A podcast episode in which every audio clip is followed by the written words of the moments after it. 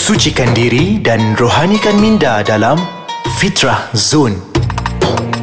Assalamualaikum warahmatullahi wabarakatuh. Alhamdulillah bersyukur kita pada Allah Subhanahu wa taala sebab Allah masih lagi mempertemukan kita pada kali ini menerusi Fitrah Zone bersama dengan saya Da'in Luqman di podcast Ais Kacang. Ha tu dia alhamdulillah. Tuan-tuan dan puan-puan, sedar tak sedar sudah beberapa episod kita bersama.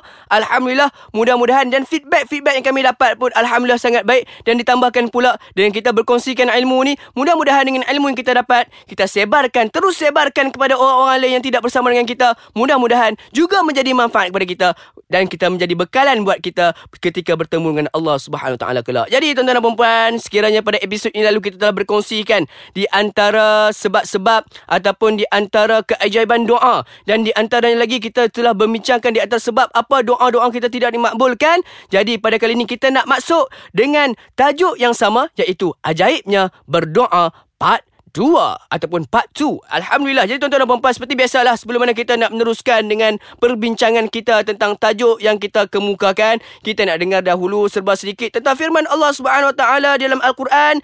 Pada kali ini menerusi surah Al-Baqarah ayat 186. Allah Subhanahu Wa Taala telah berfirman, A'udzubillahi minasyaitonirrajim. Wa idza sa'alaka 'ibadi 'anni fa inni qarib ujibu da'watad da'i idza da'an falyastajibu li wal yu'minu bi la'allahum yarshudun. Sadaqallahul azim. Yang bermaksud dan apabila hamba-hambaku bertanya kepadamu wahai Muhammad mengenai aku maka beritahulah kepada mereka sesungguhnya aku yakni Allah sentiasa hampir kepada mereka. Aku perkenankan permohonan orang yang berdoa. Apabila ia berdoa kepadaku maka hendaklah mereka menyahut seruanku dengan mematuhi perintahku dan hendaklah mereka beriman kepadaku supaya mereka menjadi baik serta betul. Ha Allah Subhanahu Subhanahu Taala telah berfirman pun dalam Quran. Bila mana kita tanya, kadang-kadang kita tertanya juga, Allah ni ada kat mana lah dengan kita ni? Dekat ke jauh dengan kita? Kan? Sebenarnya dalam Al-Quran ada sebut pun Bila mana mereka bertanyakan tentang Allah Di manakah dia berada? Katakan pada mereka Sesungguhnya Allah itu dekat. Ha, Mungkin kadang-kadang ada dekat depan kita Mungkin ada dekat atas kita Mungkin ada dekat kiri kita. Kita tak tahu. Wallahualam Tetapi yang penting Kita kena tahu Bahawa Allah SWT sentiasa dekat Dengan hamba-hambanya. Okey tuan-tuan dan perempuan Dalam ayat itu juga menyebut Bila mana kita berdoa kepada Allah Allah akan perkenankan doa kita. Bermaksud Sebenarnya tidak ada alasan mengapa Allah tidak memakbulkan doa kita. Tetapi disebabkan oleh diri kita sendiri yang menyebabkan Allah saja nak hold dahulu doa kita tu sebelum mana nak dimakbulkan. Ha, jadi janganlah kita bersangka buruk dengan Allah. Sangka baiklah dengan dia. Allah nak perkenankan tapi time dia tu tak sampai lagi. Ah ha, contoh dia macam isu orang kata apa uh, duk kahwin dah 4 5 tahun tak dapat anak lagi. Jangan putus asa untuk berdoa. Mudah-mudahan mungkin Allah tahu sekiranya Allah bagi kita uh, anak pada saat tu mungkin kita tak mampu nak menanggungnya. Pada saat itu kalau Allah tak bagi kita teruskan berdoa, uh, mungkin Allah tahu di, bilakah masanya yang paling tepat untuk kita mendapatkan zuriat. Ha okey. Jadi tuan-tuan dan puan seperti mana saya sebutkan uh, pada minggu uh, pada episod yang lalu kita menyebutkan berkaitan dengan di antara sebab apa yang uh, sebab apakah menyebabkan doa kita tak makbul? Yang antara sebab-sebab yang saya sebutkan adalah yang pertama kita tidak menjaga adab-adab dalam berdoa. Yang keduanya mungkin disebabkan oleh rezeki dan pekerjaan kita daripada sumber yang haram. Yang ketiganya kita tidak mendapat keredaan daripada ibu ayah kita. Yang keempatnya dosa kita ni mungkin terlalu banyak pada diri kita yang menyebabkan menghijabkan doa kita untuk sampai kepada Allah Subhanahu taala. Dan yang kelimanya ini saya tambah satu lagi yang kelimanya sebab apa Allah tak makbulkan doa kita adalah disebabkan oleh kita ni tidak bersungguh-sungguh dalam berdoa. Ha, maksudnya macam mana? Kita ni berdoa macam halal balai, angkat tangan macam tak nak angkat tangan, nak tadah tangan macam tak nak tadah tangan. Kita berdoa pun macam sambil menguap kita duk duk abang kata apa duk berdoa sambil duk makan kuaci ha kadang-kadang tu ada orang baca doa sambil makan kuaci ma- sambil makan pun ada ha, duk makan dekat atas. Ha, lepas tu duk berdoa pada Allah. Memang Allah tak orang kata apa Allah reject lah doa kita tu. Ha okey. Jadi pada hari ni kita nak bincangkan tentang antara adab-adab dalam berdoa. Tapi sebelum tu macam biasalah kita nak berhenti berehat sebentar. Sekali lagi saya nak wawarkan sekiranya tuan-tuan dan puan masih lagi belum uh, install lagi aplikasi kami jangan lupa untuk download dan install aplikasi Ais Kacang di Apple App Store ataupun di Google Play ataupun tuan-tuan dan perempuan yang mana belum lagi follow IG rasmi kami di Ais Kacang MY dan boleh juga untuk follow dan like Facebook kami di Ais Kacang. Dan tuan-tuan dan perempuan sekiranya ada sebarang penambahan uh, nak orang kata apa sebagai uh, komen ataupun nak bagi uh, orang kata apa suggestion untuk penambahbaikan kami boleh untuk mengemukakannya di aiskacang.com.my seperti biasa kita berhenti berehat sebentar. Teruskan bersama kami di Fitrah Zone menerusi Ais Kacang Alhamdulillah bertemu semula dengan saya dan Luqman di Fitrah Zone menerusi podcast Ais Kacang. Jadi pada hari ini kita nak membincangkan tentang ajaibnya berdoa part tu. Jadi kita nak masuklah uh, ke uh, orang kata apa uh, ke tajuk yang seterusnya berkaitan dengan di antara adab-adab ketika kita berdoa. Adab-adab ini perlu kita berjaga ataupun kita menjaga. Sebab apa? Kalau kita nak mendapatkan satu doa yang kualiti, yang berkualiti, yang ingin dimustajabkan oleh Allah Subhanahu taala, maka adab-adab ini ini perlu kita jaga. Okey, ada yang pertama apa dia tuan-tuan dan puan Yang pertama sekali, perlulah kita ikhlaskan hati kita dalam berdoa semata-mata kerana Allah Subhanahu Wa Taala.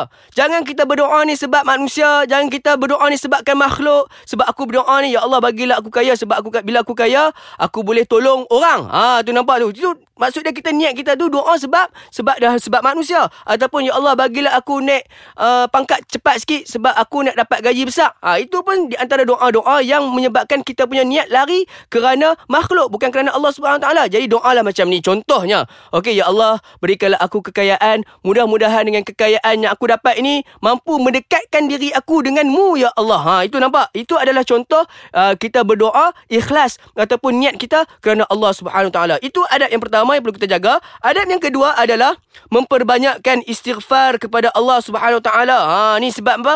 Sebab yang saya dah kongsikan di antara doa di antara sebab doa kita tertolak oleh Allah Subhanahu taala disebabkan oleh dosa kita terlalu banyak. Jadi sebelum mana kita nak berdoa, pastikan kita istighfar. Banyakkan istighfar pada Allah Subhanahu taala terlebih dahulu. Astaghfirullahalazim, astaghfirullahalazim baru kita berdoa kepada Allah Subhanahu taala. Itu adalah adab yang kedua. Adab yang ketiganya adalah mengangkat kedua-dua tangan ketika berdoa dengan penuh khusyuk dan tawaduk. Waktu nak berdoa tu pastikan kita angkat kedua-dua tangan kita ni dengan penuh khusyuk dan tawaduk. Kita memang nak mengharapkan, kita nak mengharapkan kepada Allah Subhanahu taala agar Allah makbulkan doa kita. Janganlah kita angkat tangan ni, tangan letak dekat atas riba eh, nak berdoa pada Allah. Ataupun tangan duduk menguap duduk tutup mulut sebab menguap. Ataupun kita punya tangan ni duduk orang kata apa duduk garu kepala. Ah itu menunjukkan kita ni tak bersungguh-sungguh nak berdoa pada Allah. Eh, Allah nak bagi kalau kita tak bersungguh-sungguh? Ah itu adalah adab yang ketiga. Adab yang keempat mulakan doa dengan tahmid kepada Allah sekurang-kurangnya. Alhamdulillah. Dan diiringi dengan selawat kepada Nabi Muhammad SAW kemudian diikuti pula dengan doa-doa yang lain yang dihajati. Ah maksud dia ada step-step dia. Mula-mula kita baca bismillah Bismillahirrahmanirrahim. Lepas tu kita baca pula dengan lafaz tahmid lebih dahulu. Contoh ada Alhamdulillah cukup.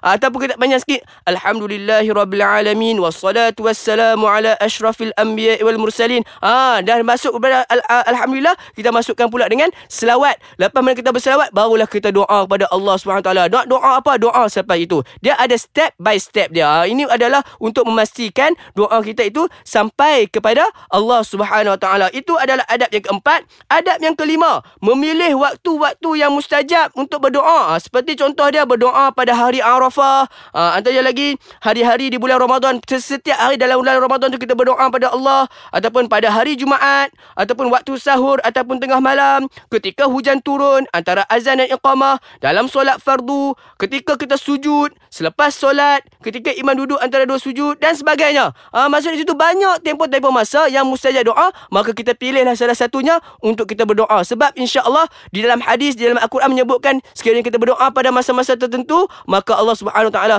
tidak akan uh, tidak akan tidak memakbulkan doa seorang tu. Maksudnya Allah confirm akan memakbulkan doa seorang itu. Okey. Dan adab yang keenamnya berada dalam keadaan suci yang suci zahir. Ah uh, yang ni lah tubuh badan kita ni suci. Tak ada najis pada badan kita dan batin. Hati kita pun kena juga suci daripada perkara-perkara kotor dan maksiat. Ah, ini adalah di antara orang kata apa kita punya uh, preparation sebelum mana kita berdoa. Pastikan diri kita ni suci, tubuh badan kita suci, hati kita suci, barulah mudah untuk kita berdoa, lebih lebih ikhlas kita berdoa pada Allah Subhanahu taala. Dan adab yang seterusnya, adab yang ketujuh, merendah diri dan bersungguh-sungguh penuh pengharapan perasaan takut pada Allah Subhanahu taala. Dan yang kesembilannya, eh dan sembilan, dan yang kelapan yang terakhirnya, pastikan kita akhirkan doa kita itu dengan berselawat ke atas Nabi sallallahu alaihi wasallam dan bertahan tahmid kepada Allah Subhanahu Wa Taala. Maksudnya macam mana? Ah, selalunya kita akhir kita akan baca apa?